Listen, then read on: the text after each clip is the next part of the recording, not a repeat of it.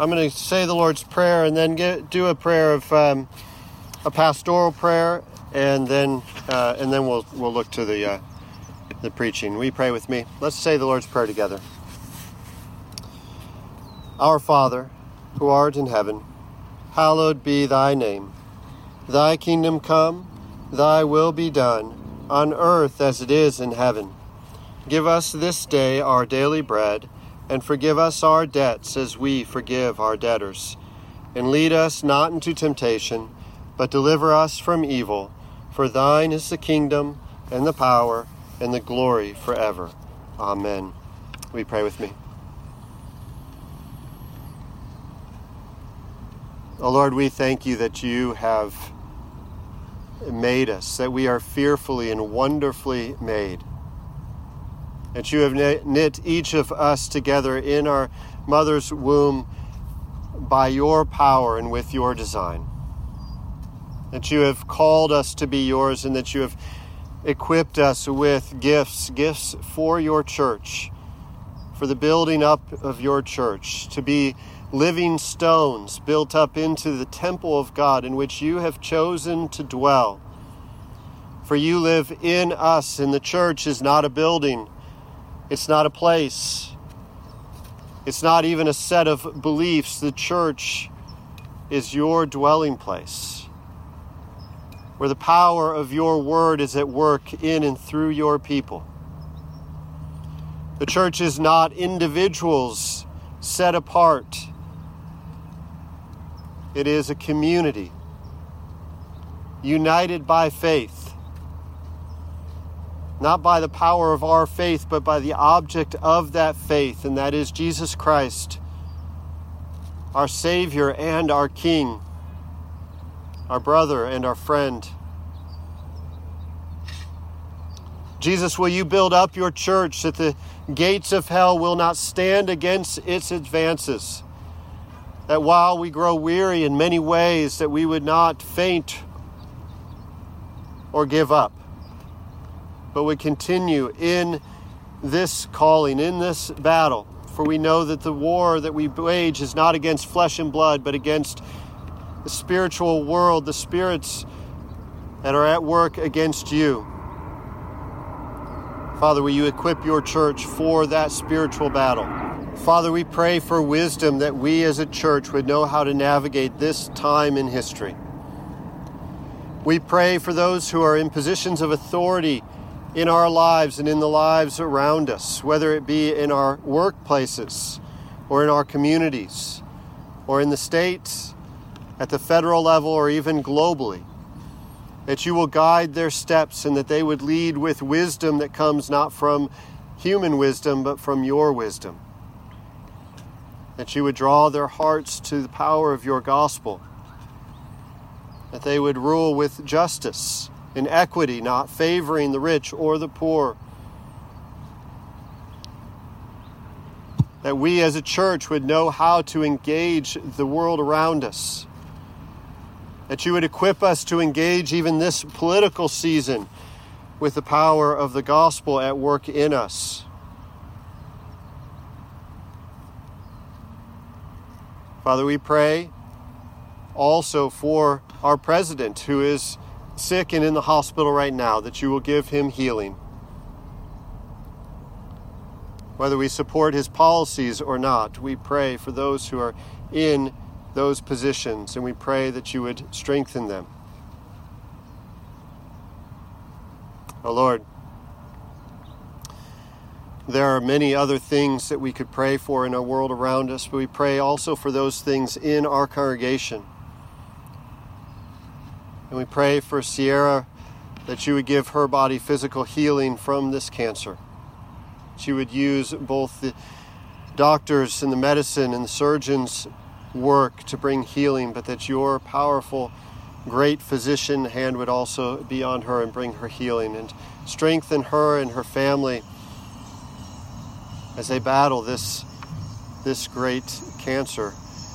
But we know it is nothing compared to your power.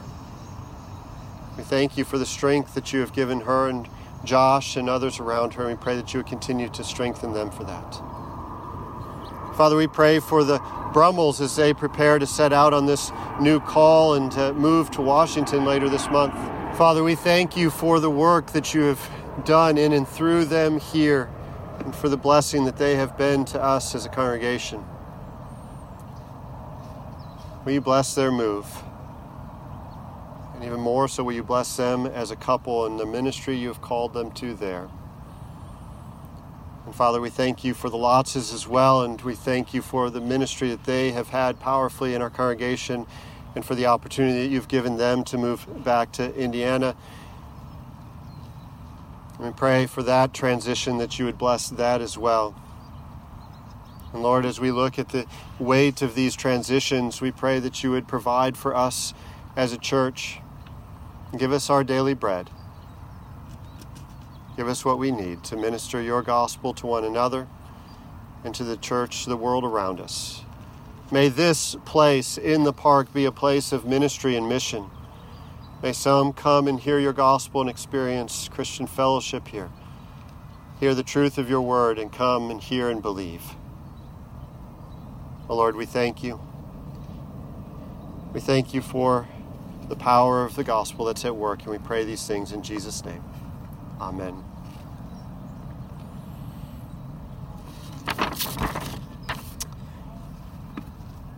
Some of that may have been announcements for some of you and uh, may not be aware of those things. And uh, uh, um, I won't repeat what I said. You can understand what it is from the church but, or from the prayer. But um, a lot of transition happening in the church right now. Also, want to bring a couple of announcements here before I begin. And the first one is that we've been studying this uh, this book, uh, "The Beautiful Community" by Irwyn Ince, pastor and uh, um, leader in our denomination. Uh, one of only about five percent of the pastors, I think, in our denomination who are African American. An important voice in our church and in the church, uh, particularly here in the U.S. And even as we've gotten into some of the conversation, it's been a little bit, uh, you know, some of the things probably are are different, uh, uh unsettling. It's been a great conversation. I'm thankful that we've been able to do it as a church, and we're we're looking at um, chapter six this week, and there are eight chapters total, so it probably means we'll have um, about three more weeks left. But we're also going to take a break. So tomorrow we're going to do chapter six, and then next Monday we're going to take a break from it. And we're going to have the first of our discussions on our Bible reading plan. So we're in October now, and on the back of the bulletin it's written that our reading plan is to do Genesis 26 through 50, the second half of Genesis, Acts 1 through 28, and Psalms uh, 5 through 8. And uh, last month we didn't do this because we were doing the book study, but um, but the plan is once a month we're going to get together. Right now on Zoom, primarily because I think childcare is going to be tough, kind of kids and everything. Uh, um, so we're going to start with Zoom, and then we'll we'll figure this out how to do it more in person. But to have uh, um, both a little bit of time of teaching on how to read Genesis. I mean, if you've been reading 1 through 25, if you're familiar with it or even haven't read it in a while, always those things that are really familiar, and you think, oh, I know these stories. And then always those things that jump out at you, and you think, I haven't seen that before. And that's, that's tough to read. And the Bible can be uh, tough to read at times, and, uh, and it's good to study it together as a, as a community. So we're going to look at doing that. We're going to do that on the, the 12th, and um, mark your calendars for that. Do that by Zoom on the 12th, and then we'll pick back up with beautiful community study. All right with that, let me just take a breath. Let's see. I'm on here, on there. Let's open up in our Bibles to Matthew chapter 7. I feel like I'm yelling. Can you guys hear me all right if I'm speaking this? Or, yeah, I'm going to tone down just a touch.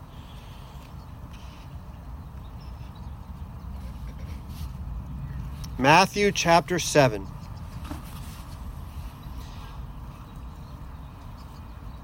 A Sermon on the Mount outside setting. Jesus uses birds and flowers as illustrations is captivating his audience. He's preaching not only to his 12 disciples and even the broader group that follows him as his disciples, but to a big community. A number of people who've gathered, some of them poor and feeling, uh, feeling oppressed, feeling like they've been left out. But some of them are leaders of the people, leaders of the, the, the nation of, or, or the, the the, the territory that's occupied, it's not a nation, but the occupied area, the Pharisees and the Sadducees, they have influence, they have power. This mixed group of people have come for different motives, different reasons. Jesus opens his sermons with words that welcome in those who feel like the outcasts. Blessed are the poor in spirit, you who mourn. But throughout this sermon, he's calling all kinds of people to himself and challenging people wherever they are. You can't walk away from the Sermon on the Mount and not feel like something hits you in the gut.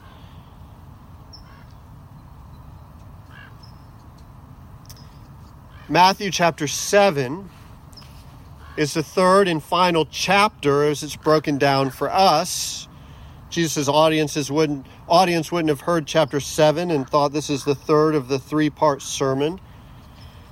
Chapter 7 is interesting because you, if you've just opened your Bibles, if you have headings, you see all of a sudden these longer passages give way to these short, seemingly untied things or or fairly random thoughts concluding the sermon, judging others, ask, and it will be given to you. The golden rule do what done to others, what you would have done to you.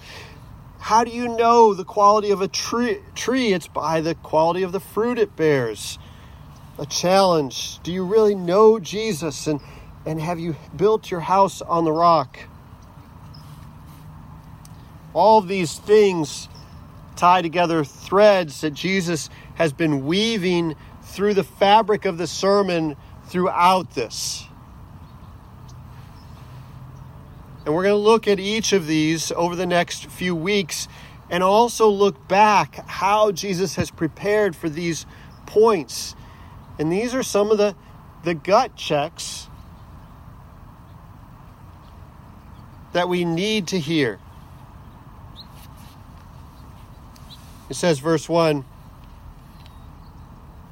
Judge not, that you be not judged.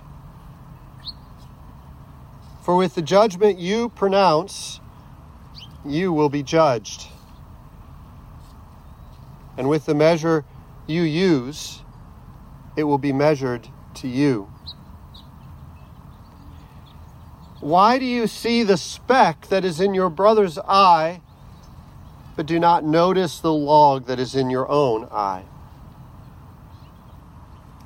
Or how can you say to your brother, Let me take the speck out of your eye, when there is a log in your own eye?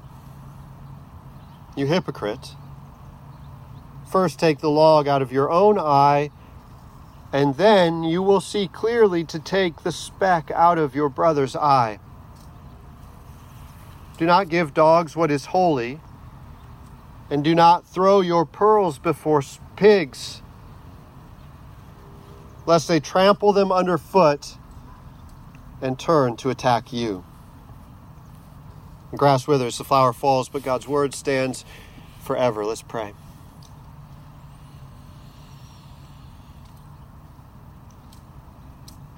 O oh Lord, will you establish the work of our hands, that the words of my mouth and the meditations of all of our hearts would be acceptable to you, pleasing to you, that they would be good for us. May we be convicted by your word and may we be assured by your word and strengthened by it. We pray in Jesus' name. Amen. A number of years ago, a neighbor of ours was doing some construction on their house. I won't tell you who. and it's somebody that probably most of you don't know, I'll tell you that. We didn't know them well yet. We were saying hi as they were carrying in a, a huge beam that was going to be used to replace the structural beam that went across, we thought, their roof, but really it was to build a loft across. I think it was 16 feet long and at least four by six or maybe eight. It was, it was a massive beam and I can remember asking him what he's doing in there and he said, "Oh, just some touch up because I don't think he pulled a permit for the work he was doing."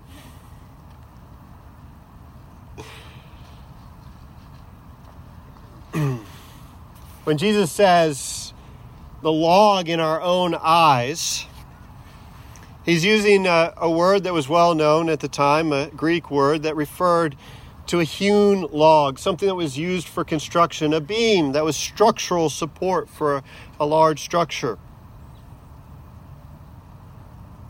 Jesus was a carpenter before his time of public ministry, about the age of 30 to 33. The hewn logs would have been familiar to him, as would have been the, the motes or the pieces of sawdust, the, the shavings on the carpenter's floor, the specks that would have been prone to get in the eyes of a builder sawing without any protective glasses. Sometimes I use illustrations from my own life, and I take some comfort that Jesus uses some illustrations from his previous work experience here. He's not just talking about the birds and the flowers, but he's using some of his own work experience, life experience, to teach the people around him. There's always a danger in that.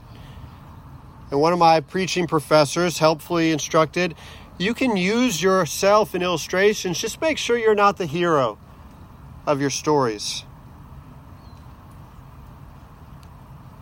That the work Jesus has done for us is always at the center, the heroic action of all of your stories. It's really not difficult to do that as a preacher when your heart is gripped by the gospel. It's very difficult to do that as a preacher when your heart is gripped by pride or arrogance or envy of others around you. But we struggle with those things like everybody else, and perhaps more so.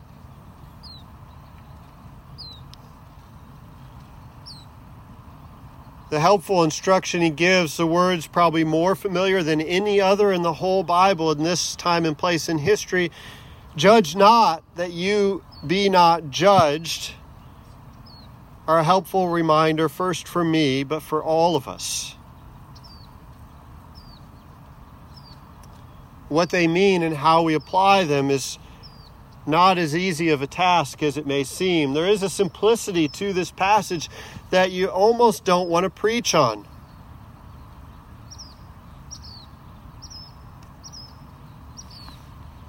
There's an apologetic that we've brought out, an explanation of the gospel that is probably the most poignant one for our time and place right now, and that is that we don't, as a human race, even live up to our own standards.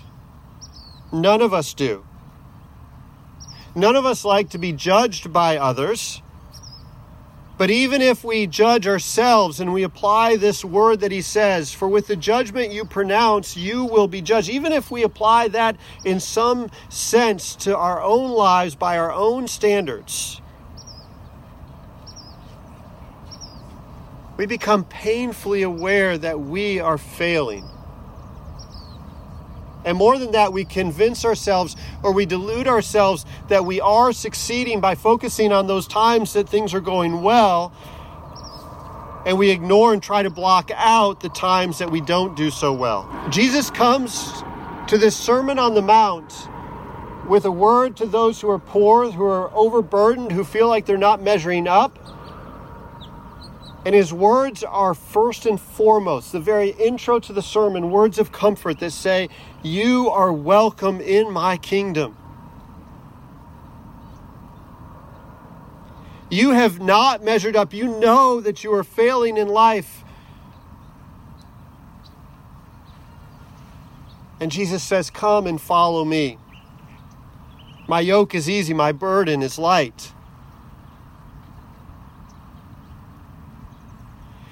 But Jesus also sees that there's another crowd in that audience, and that is the Pharisees. Now, the Pharisees are different than the Sadducees. We just lump them all together. We figure Pharisees, Sadducees, scribes, just all the same people, different, but they're very different.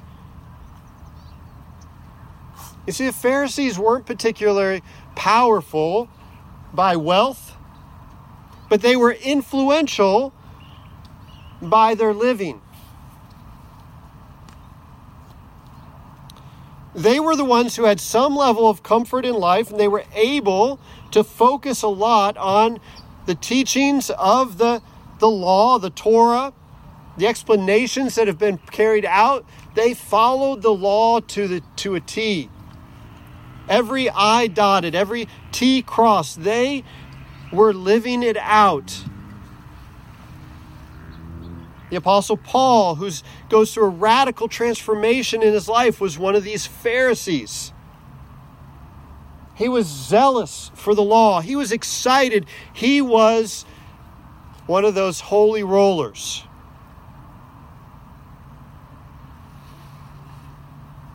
He was somebody who followed the rules, and whether he intended to or not, the people who were around him who knew they weren't measuring up felt. They felt it from him being in his presence. And all the other Pharisees, they felt it from these Pharisees that I'm not as good as you. Jesus has been addressing this in his sermon up to this point. You remember he says, Don't pray. Don't pray like the Pharisees. Don't feel like you have to be seen by others in order for your prayers to be effective.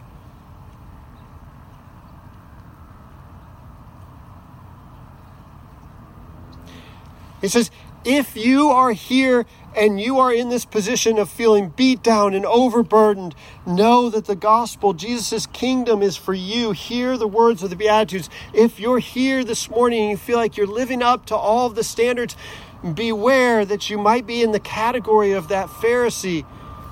The Apostle Paul, he oftentimes calls them the hypocrites because their actions seem to indicate that they are near to God, but their hearts are far from God. Jesus very clearly has the Pharisees in mind when he's speaking of those who have that beam in their eye.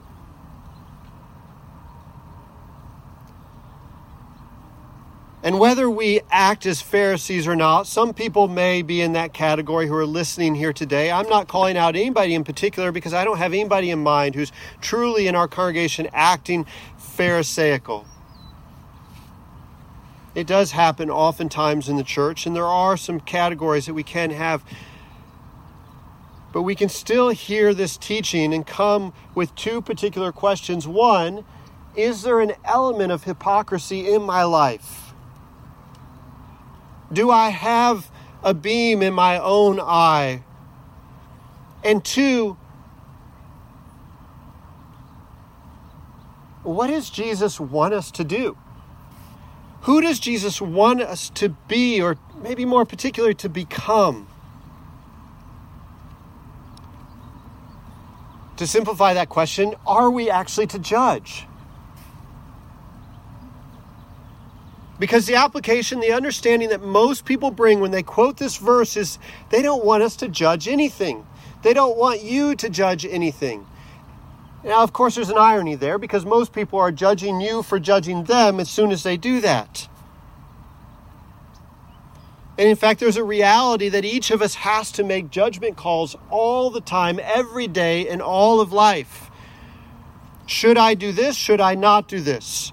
Should I go with this person to do this other thing or should I not do that? Is what this person is doing going to bring harm to them or bring harm to others?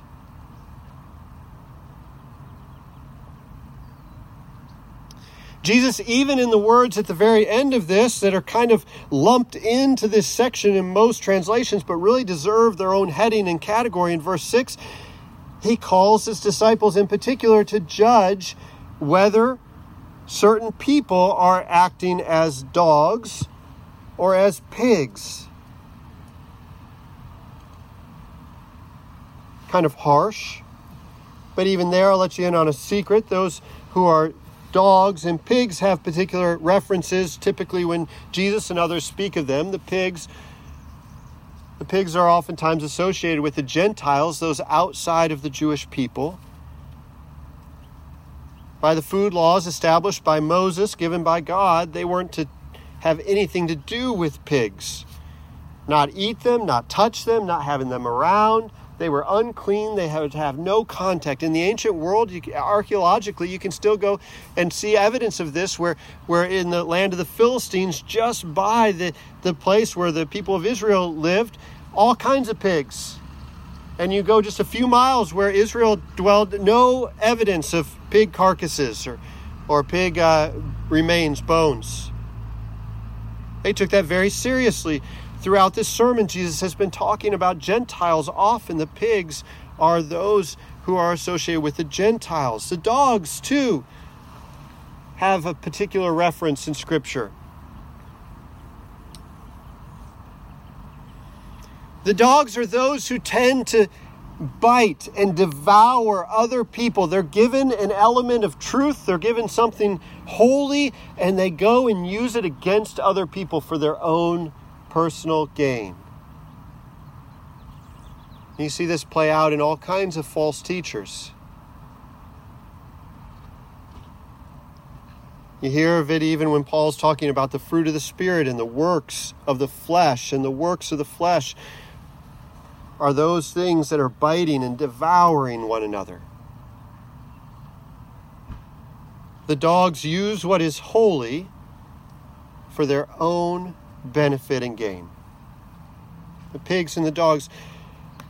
Jesus is teaching his disciples that they need to judge who are the dogs and the pigs.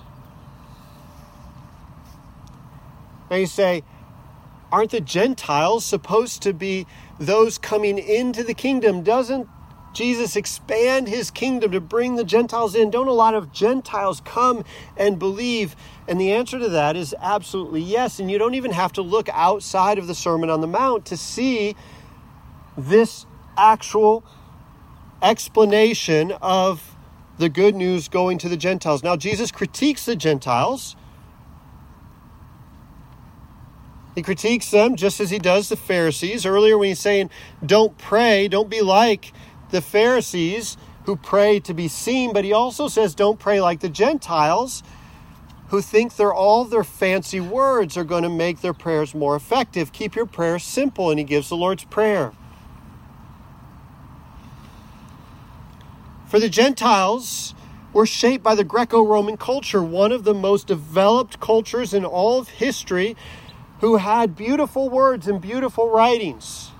And their salvation their salvation and their mindset came from their advancement in their culture. Isn't it so familiar to our culture, the advancement of our thought and our words and our, our culture, our community? We look to as if it's going to be our Savior, but Jesus critiques that as well. And he says, Look, if you cast your pearls to that, if you look to that culture to be your Savior, you will be trampled underfoot the treasure, the treasure of Jesus and his gospel that moth and rust can't destroy, he says that treasure, that moth and rust not being able to destroy, the truth of it won't be destroyed, but what could be destroyed is your life in the process. If you if you think that your salvation is coming from that place. Do not give dogs what is holy lest they bite and devour not only you, but many other people in the process. And do not throw your pearls before pigs. lest they trample them underfoot and turn to attack you. But I want to use that to help us to go and see where Jesus' thread of thought is going and turn back to chapter 5. And right after Jesus gives his beatitudes blessed are the poor in spirit, blessed are those who mourn, blessed are the meek, blessed are those who hunger and thirst for righteousness. You remember what came after that? It's one of the sections that I think most is most forgettable about the Sermon on the Mount. We remember what comes after this with the, you, you know don't uh, don't be angry, don't lust, don't you know all of those explanations. But do you remember this? You are the salt of the earth, verse 13. But if the salt has lost its taste, how shall its saltiness be restored? And what about this? You are the light of the world. A city set on a hill cannot be hidden.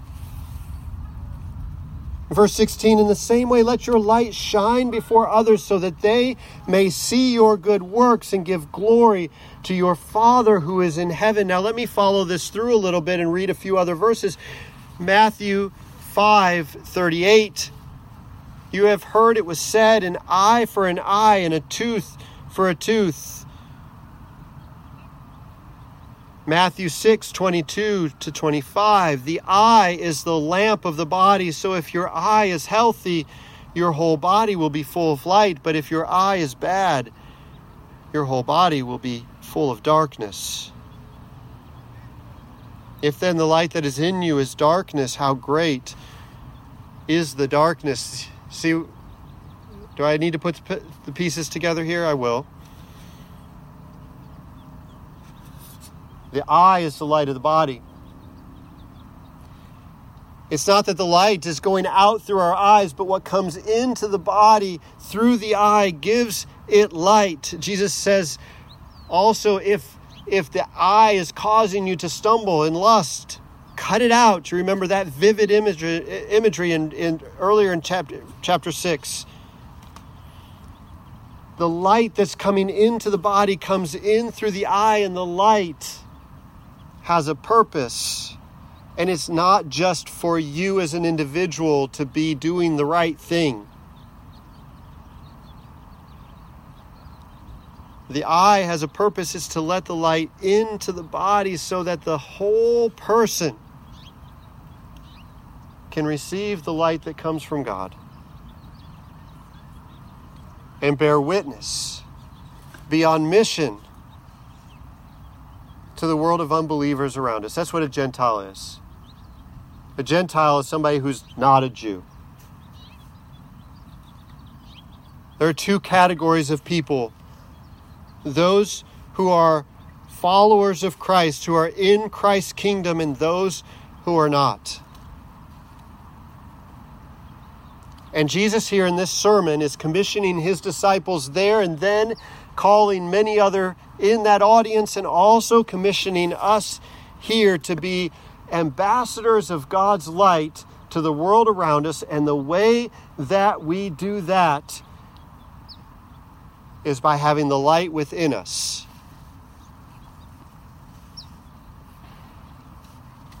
And now, isn't it interesting how he describes how light can be stopped up from coming into us? Because our temptation is to think that the light that's in our lives is all the good things that we do. But Jesus is pointing specifically to the hypocrites, the Pharisees, and saying, You're doing all kinds of good things, but you have no light in you. There is a beam that is sitting over your whole head that's covering both of your eyes and your whole body. And it begs the question what's the answer to that? What is Jesus calling those Pharisees to do? What's he calling us to do? What's he calling the person who has just a speck of dust in his eye to do? Is the answer simply to not judge, to just let everything live and let be, and uh, and and don't do anything, and just can't we all get along? The answer is very clear in the text. Go back to chapter 7 with me and look at this.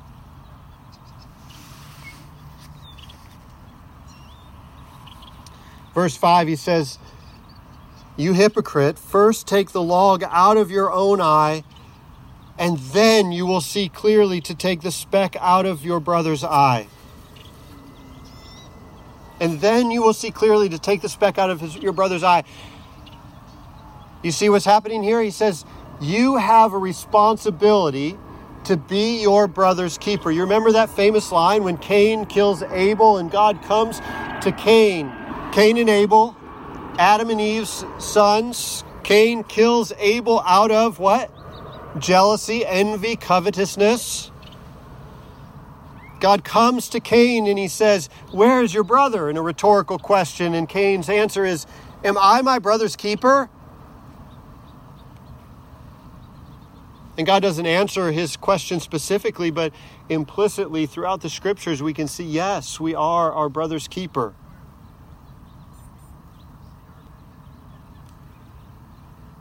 We have to know that we're prone to a hypocrisy when we try to do those things.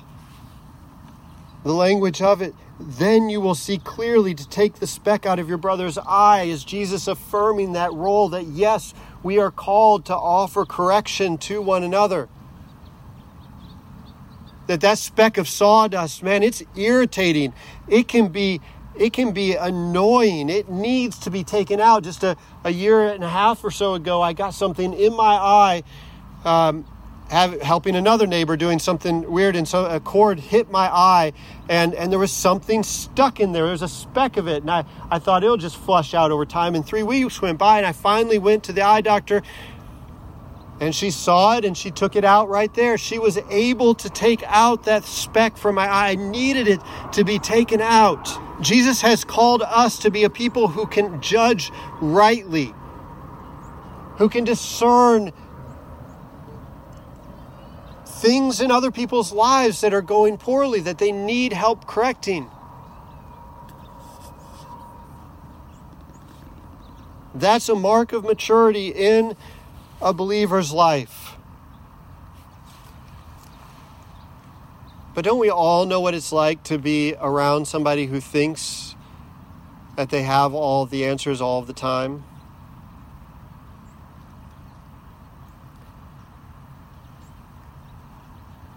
That person is never invited in by somebody to give advice.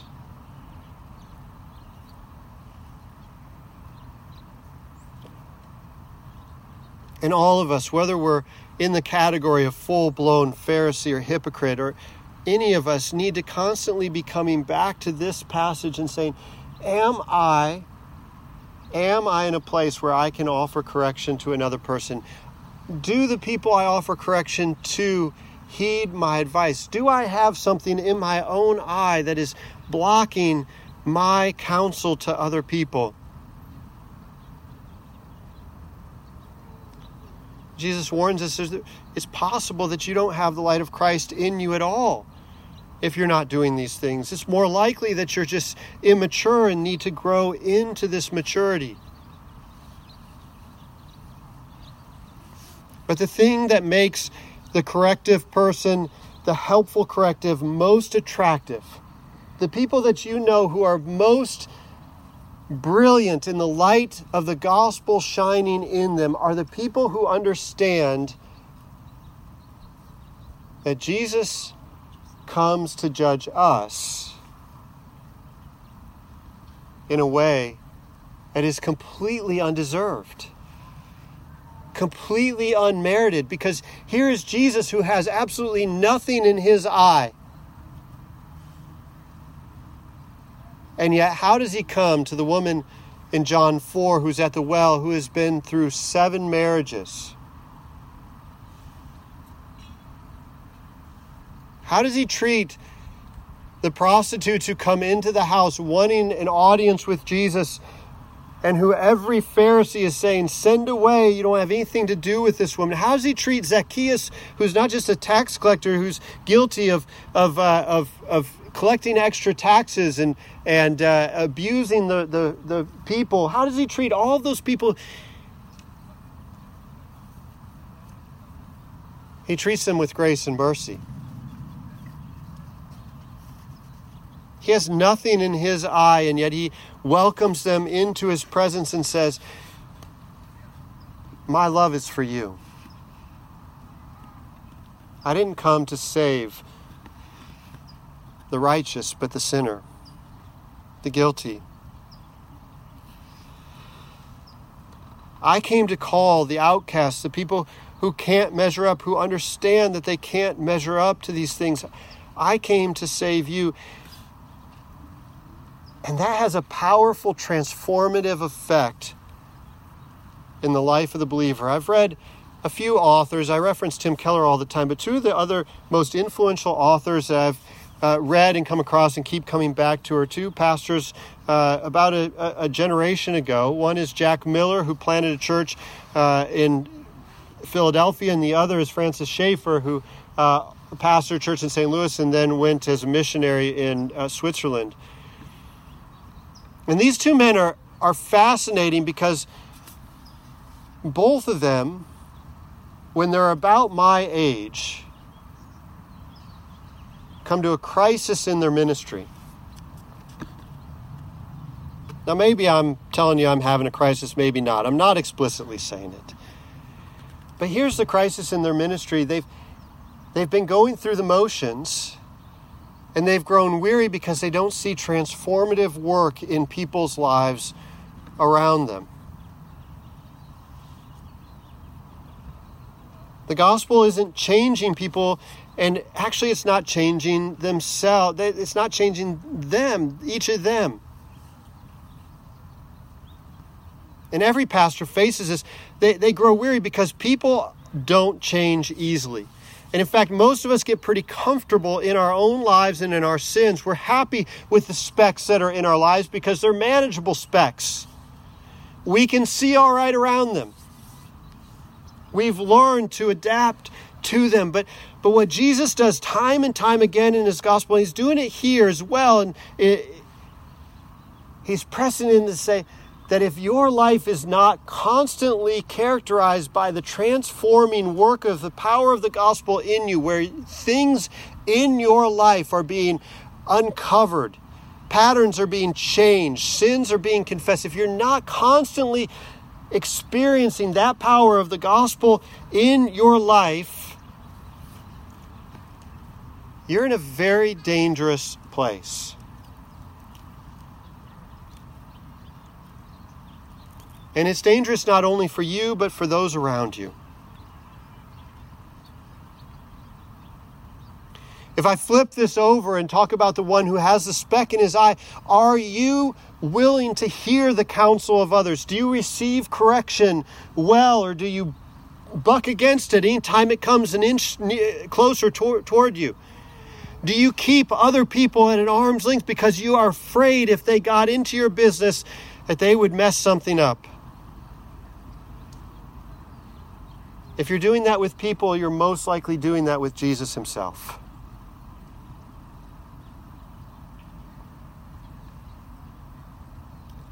And if you're not in that position of the Beatitudes and the poverty of spirit, and what was the fourth one? Do you remember this one? Most of us don't. I oftentimes don't even say it when I say, you know, the uh, uh, the poor in spirit and those who mourn and those who are meek. But what's the next one? It's those who hunger and thirst for righteousness, who hunger and thirst for righteousness. You see, it's easy to, stay, to hear the story of the Pharisees and think, oh, they're so awful, and oh, they just love the law so much, and they put so. I hate all the Pharisees around me. May I never be a Pharisee.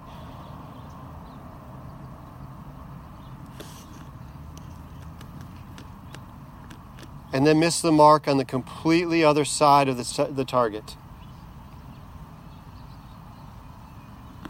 And say, I'm never going to be a Pharisee. I'm going to live in the freedom that Christ has given me, that I can do whatever I want. Or maybe some variation of that. And other people are going to see that freedom in my life and they're going to think, what a great thing for the gospel to have. But Jesus says, no, that's a, that's a slave master, just a totally different type of slave master. Paul addresses this. In his letters, he says, Where grace abound, where sin abounds, grace abounds all the more. And so the question comes up, well, shouldn't we just sin that grace would abound all the more? We would receive Jesus Christ says, by no means, no way should you do that, for you have died to that sin. Because sin brings death. But now we're called to live to righteousness. Because that righteousness is life, not just for us, but it's life to others. A sin is sin is just taking from others what's not ours. It's stealing. It's a debt. Sin is not God trying to squelch our fun or anything. Sin is us being selfish.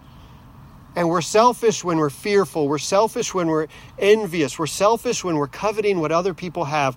We're selfish when we don't feel like we're getting our due, our respect, or whatever else it is. And the power of the gospel is Jesus coming into your life wherever you are, whatever kind of sinner you are, and saying, Your sin doesn't characterize your life anymore. You are a child of God. You are a brother of Christ, a sister of Christ. You have been made an ambassador of Christ and his kingdom. You are the light of the world.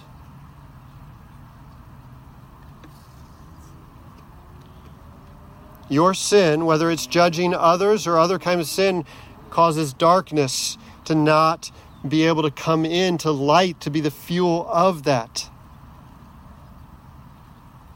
But there's something far greater for you, and that is that you are the light of the world, and it's not based on all the righteous things you do. It's not based on all the freedoms you live into because Jesus died for your sins and his grace covers every single one of them. The light comes into you when you look at Jesus and behold how beautiful he is in his righteousness. And in the way that he com- comes in and he judges fairly and rightly in your life to bring transformation and correction into your life. We are called to be the light of the world with Jesus as that light in us. Let's, let's pray.